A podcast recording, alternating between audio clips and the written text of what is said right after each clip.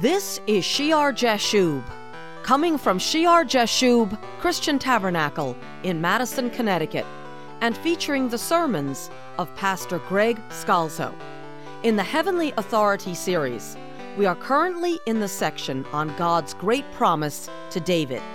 And when we left off last time, Pastor Greg was reading David's words to his son Solomon in 1 Chronicles chapter 22.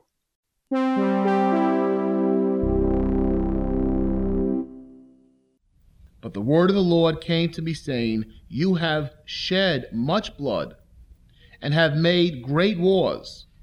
You shall not build a house for my name, because you have shed much blood on the earth in my sight. Behold, a son shall be born to you, who shall be a man of rest. And I will give him rest from all his enemies all around.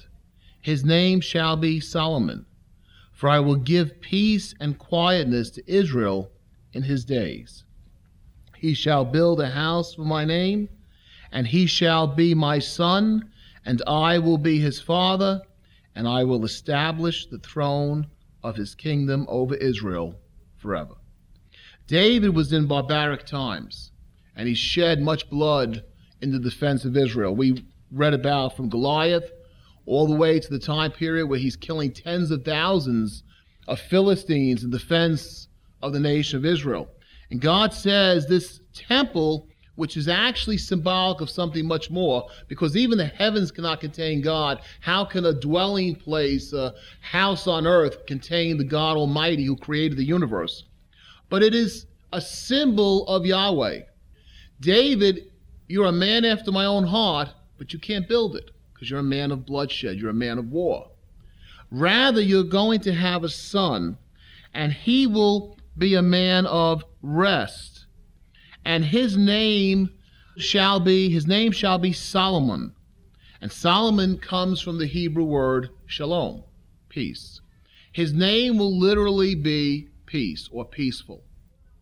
Now, David had an actual son named Solomon. He named him that who built the physical temple, the first one in Jerusalem. But there's something more going on here.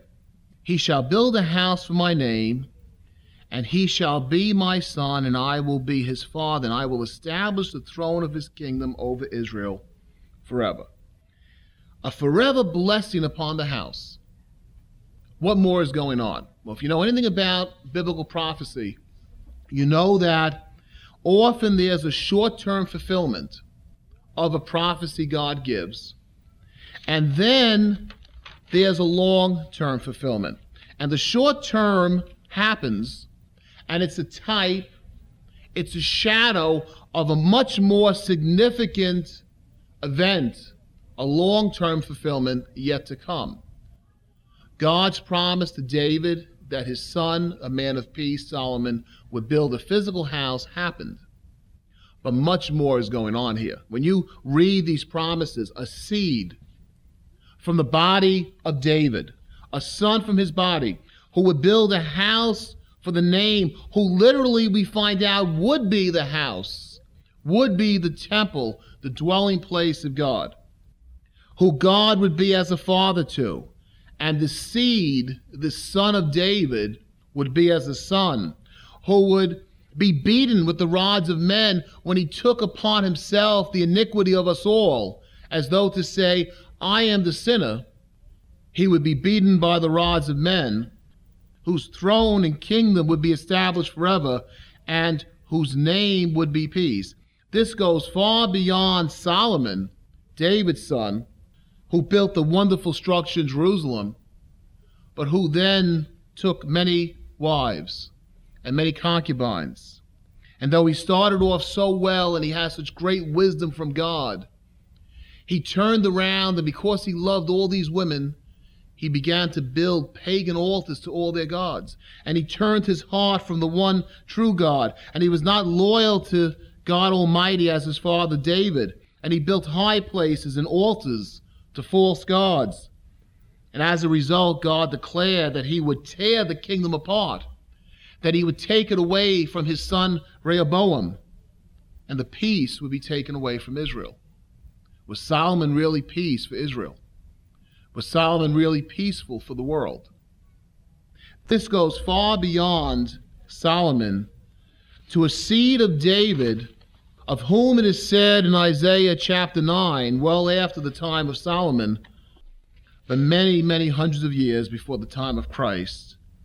It says in verse 6 of chapter 9, For unto us a child is born, unto us a son is given, and the government will be upon his shoulder, and his name will be called Wonderful, Counselor, Mighty God, Everlasting Father, Prince of Peace. Of the increase of his government and peace there will be no end upon the throne of David and over his kingdom to order it and establish it with judgment and justice from that time forward, even forever. The zeal of the Lord of hosts will perform this. So we have in this promise to David a clear prophecy about Messiah's lineage. This peace, this seed, this son of David would be the Messiah. One that would come from David, but would bring peace to the whole world and to all mankind. This is a great messianic prophecy that we just read in 2 Samuel chapter 7, given to David because David was concerned with God's house. God says, David, you're going to be the ancestor of the Messiah. Let's see what we already know about Messiah, the anointed one, to whom all the scriptures tell us will take and save mankind from the work of the evil one, from the work of Satan. In Genesis chapter 3 and verse 15, we're told as part of the curse on the serpent, as part of the curse on Satan, it says, And I will put enmity between you and the woman and between your seed and her seed. He shall bruise your head, and you shall bruise his heel. He shall bruise your head, and you shall bruise his heel. So the head of the serpent is crushed by the seed of a woman. That's an interesting expression that a woman has seed. So he, this one who's to come from a woman, as he's crushing the head of Satan, he's having his heel struck by Satan. He suffers as he crushes the head of the evil one. So Messiah is a man. He comes from a woman. He's one like us. He's a son of man. Moreover, he's a Jew. In Genesis chapter 22 and verse 15, then the angel of the Lord called to Abraham a second time out of heaven and said, By myself I have sworn, says the Lord, because you have done this thing, and have not withheld your son, your only son. Blessing I will bless you, and multiplying I will multiply your descendants as the stars of the heaven, and as the sand which is on the seashore. And your descendants shall possess the gate of their enemies. In your seed, again, we read about the seed.